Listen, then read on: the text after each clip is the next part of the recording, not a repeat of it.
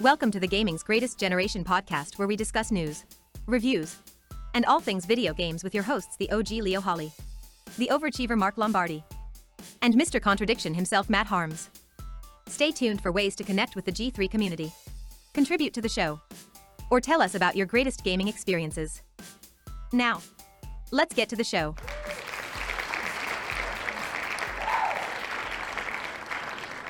What's going on, y'all, and welcome back for another episode of the G3 Podcast. Your boy, known as Ice, here riding solo tonight on episode 56 to give you the latest, greatest, in this week's gaming news, which is a little bit shallow, but we'll go ahead and we'll talk about it nevertheless. Please, uh, first and foremost, housekeeping, make sure you like, subscribe, go ahead and refer us to a friend, and, uh, you know, hopefully if you like what you see and hear, get down in our comments, hit us up on the emails and the phones, punch in those digits, and let us know what you think. Maybe we can go ahead and get you featured on a future show. Uh, so, starting right off the bat, QuakeCon was uh, this past week. It more or less just wrapped up today, uh, August 20th. It went from the 18th through 20th. Uh, for those that aren't initiated, QuakeCon is uh, the uh, well, it was now. Now it's like in a weird place because it's pretty much known as like the Bethesda conference, one of the standalone conferences, and they talk about uh, a lot of things under the Bethesda umbrella. Hence the namesake Quake Con. Uh, and as far as announcements, though, this was a pretty, um, pretty shy one. Uh, they kept it pretty quiet. It was all uh, from what I understand, it was all done remotely. It was all televised and or you know put out on the streams, but there wasn't a live portion of the show. Uh, regardless, there was not a whole lot by way of new things, but more so just uh, diving in a little bit deeper into some of the fan favorites. Uh, and by fan favorites, I mean they brought back a lot of cult classics. So some of the old Wolfenstein games, old Quakes, um, and a couple of the old Elder Scrolls titles are all now available on at least uh, PC Game Pass. So if you are a Game Pass Ultimate subscriber or PC Game Pass subscriber, you can go ahead and dive into some of those. Really, uh, I wasn't into those titles back in the day, but I might, if I ever have the time, go ahead and, and try to take a dive in and see what's what. Uh, the next big piece of news that we got Gamescom. So Gamescom is going to be coming next week. Uh, shoot, where's the dates? I just had the dates here. Uh, but basically, it's going to air next week. The whole schedule looks uh, pretty interesting for those that are not familiar. Gamescom is kind of like the big fall presentation. Uh, it runs August 23rd through 28 in Cologne, Germany. Yours truly was actually there in Cologne, uh, but not for Gamescom, and it was kind of weird. I was there for a, uh, a, PlayStation event. It wasn't a PlayStation experience, but it was just a, a PlayStation event, and they sponsored. Um, it was like street dancing, break dancing. It was it was wild. It was interesting, but it was wild. Um, regardless, Gamescom uh, is kind of the big fall showcase that happens, as I said, in Germany. Uh, it's where we can sometimes expect some new announcements, but more often than not, it's a dive in, uh, a whole lot of press, and a whole lot of hands on for games that have already been announced. Uh, and so that's more or less what we're going to see, starting with Opening Night Live, which is going to be coming uh, on August 23rd. And basically, go ahead and just you know search it on whatever way that you search it. It's going to be a pretty good show. Uh, talks about at least an opening night live. They're going to have 30 uh, as they say it here, 30 hotly anticipated games.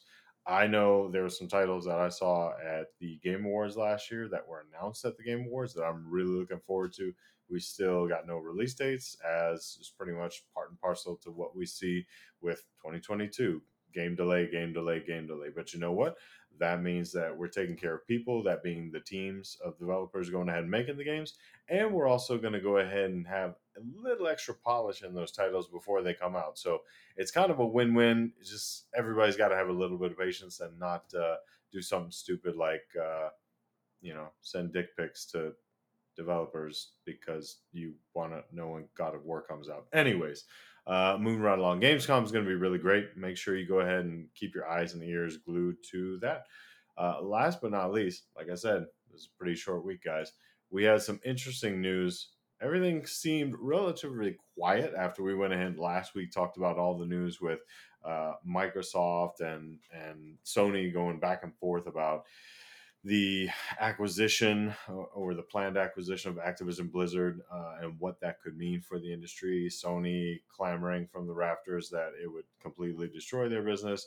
Microsoft going ahead and being like, mm, no, not really, not as much. Oh, and by the way, maybe put your games out on your own service day and date, and you might have better reception and not see us as such competition, which I thought was a really great backhanded compliment. But, anyways, um, there was other acquisition news that came up this week, however. Embracer Group, if you guys remember them, they're kind of that other juggernaut in the back of the room. They have all these uh, great IPs under their banner, and the last we really talked about them, they went and acquired uh, the uh, Crystal Dynamics, the Tomb Raider uh, developer or one of the latest Tomb Raider developers, but now they now own the Tomb Raider IP as well.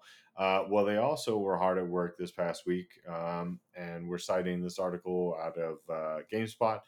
Uh, but they made a couple new acquisitions. Um, so they acquired, let me make sure I get all the names right here. So they acquired Limited Run Games, a developer, uh, a karaoke technology company, Singtrix, peripheral manufacturer Gaiotech, Geotech, Gaiotech, uh, and some other game studios, including Tuxedo Labs, Tripwire Interactive, uh, Tatsujin, and Bitwave Games.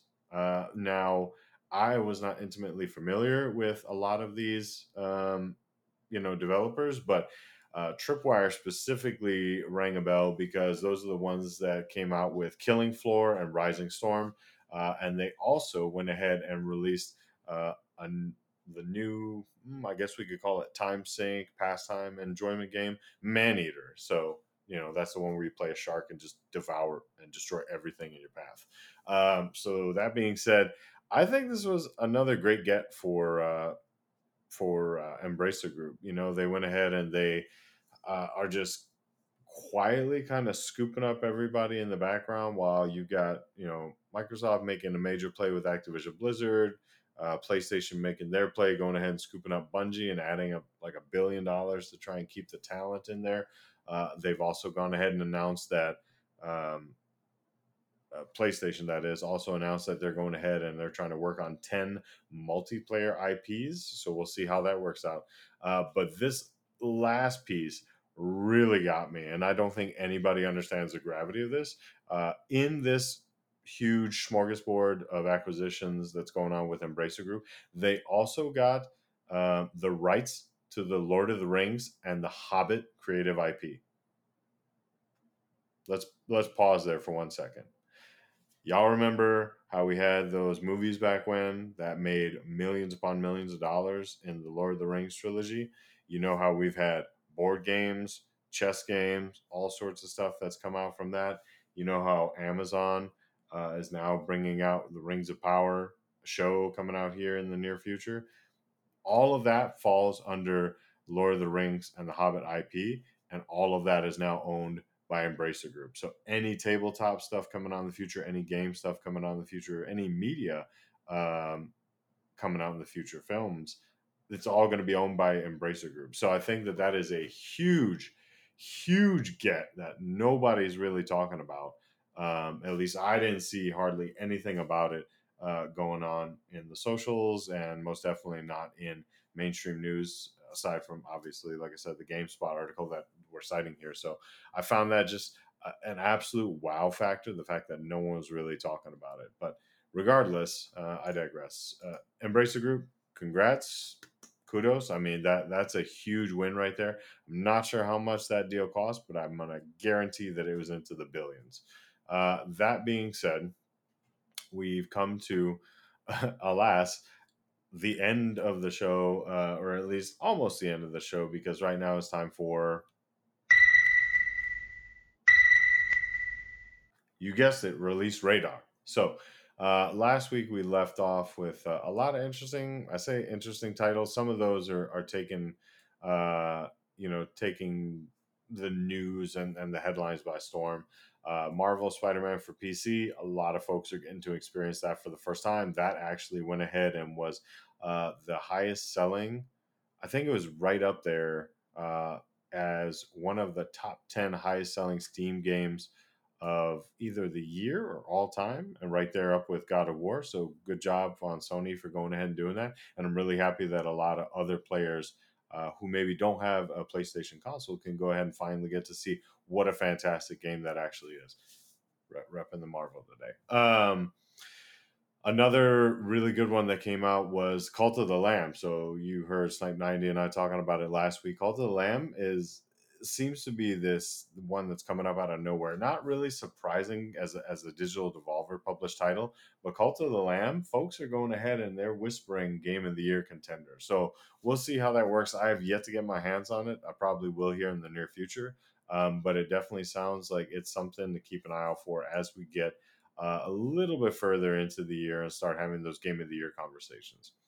Uh, so coming right up released yesterday. So I'm recording this on Saturday evening. I thought the guys were uh, going to be able to be with me. Unfortunately, everybody had some prior commitments or stuff come up, and you know it is what it is. So you get to deal with me. Wop, wop. Um, so coming out yesterday, August 19th, we got Madden NFL 23 on PlayStation 5, 4, the Xbox Series, Xbox One consoles, and PC. Midnight Fight Express coming out on PS4, Xbox One, Switch, and PC August 23rd. Saints Row. Sorry, I just love doing that. Uh, so that one's coming out on PS5, PS4, Xbox Series consoles, Xbox One, and PC August 23rd. I might have to cop that. Uh, F1 Manager 2022 on PS5, PS4, Xbox Series, and Xbox One consoles and PC August 25th. SD Gundam Battle Alliance coming out on PS5, 4, Xbox Series, and One consoles, Switch, and PC on August 25th. Uh, where did I say I was going to leave off? Somewhere right in here. Uh, Pac Man World Re-Pac. Hmm. Uh, PlayStation 5 for Xbox Series X, uh, Xbox One consoles, Switch, and PC August 26th. Uh, and then last but not least, Soul Hackers 2 on PS5, Xbox Series, uh, PS5 and PS4, Xbox Series and Xbox One consoles, and PC August 26th. So, uh, if you guys haven't picked up, the summertime is usually the slowest time when it comes for game announcements. Why I'm not really sure because you know as we saw, um, gaming is a huge booming industry. We talked about the numbers here on the show before that everybody wants to kind of get their hands in it. So why we don't see developers kind of spread the wealth throughout the year a little bit more, specifically with major titles, right? Like, I'm not dogging the ones that I just announced. I'm super happy that Saints Row is coming out sooner than later, even though it was delayed from February, uh, its original release date. But um, I think now is the perfect time that everybody's kind of dipping into their backlogs, assuming that they actually have time. Uh, otherwise, everybody's getting out, enjoying what may be the sun uh, or you know the folks down in the southern hemisphere might be enjoying the winter time. Uh, so that being said, that's all the expectations, and I just saw a title that I will love for us to talk about next week. But uh, that's it. So uh, again, guys, just gonna wrap it up. This is a really short episode because it was really dry for news. Um, what I've been doing, what I've been playing, because uh, you got just me and not them. So ha. Um, I just finished actually tonight. It was something like three weeks overdue, probably more than that, honestly. Uh, just finished the Miss Marvel series on Disney Plus, hence why I got Marvel gear going on. I liked it. I thought it was pretty interesting. Uh, and there was something, mm, I don't want to give it away yet. Uh, we might talk about it next week. Um, I don't know when it's fair to go ahead and talk about it, but there was something audible so those of you that have seen the the season finale can probably back me up on this one. There was something audible. There was a character dialogue that was happening, but something audible happened in the background that kind of alluded to the inclusion of Miss Marvel in a subset of uh, Marvel characters maybe in the near future. And it makes a lot of sense with what we're seeing going on with the Disney Plus and all of the the stuff that they're piling into those services. So anyways, that that's just me. I was really that that piqued my interest when I went ahead and I heard that sound. I was like, oh, wait a minute, I know that. Uh, so regardless, other than that, honestly, it was another week of not really playing a whole lot. Went ahead and got a few more uh, achievements and or trophies on Slay the Spire. Swear I'm gonna have to get those those developers uh, on the show. Um, and other than that, I'm probably about to bounce right now and go try and work on God of War playthrough a little bit more. So that being said, once again, feel free to like, subscribe. We'll have longer episodes for you in the near near future, as long as we have more news to talk about. Uh, and keep it locked right here at G3 Podcast. Because remember, gaming's greatest generation is the one you guys are a part of. Thanks for listening to the Gaming's Greatest Generation podcast. We hope you enjoyed your time with us today. If you have any feedback for the show or would like to contribute ideas, feel free to call 702 690 9292 or email us at gamingsgreatestgeneration at gmail.com. You can also join the Discord community by following the link in the show notes. See you next time.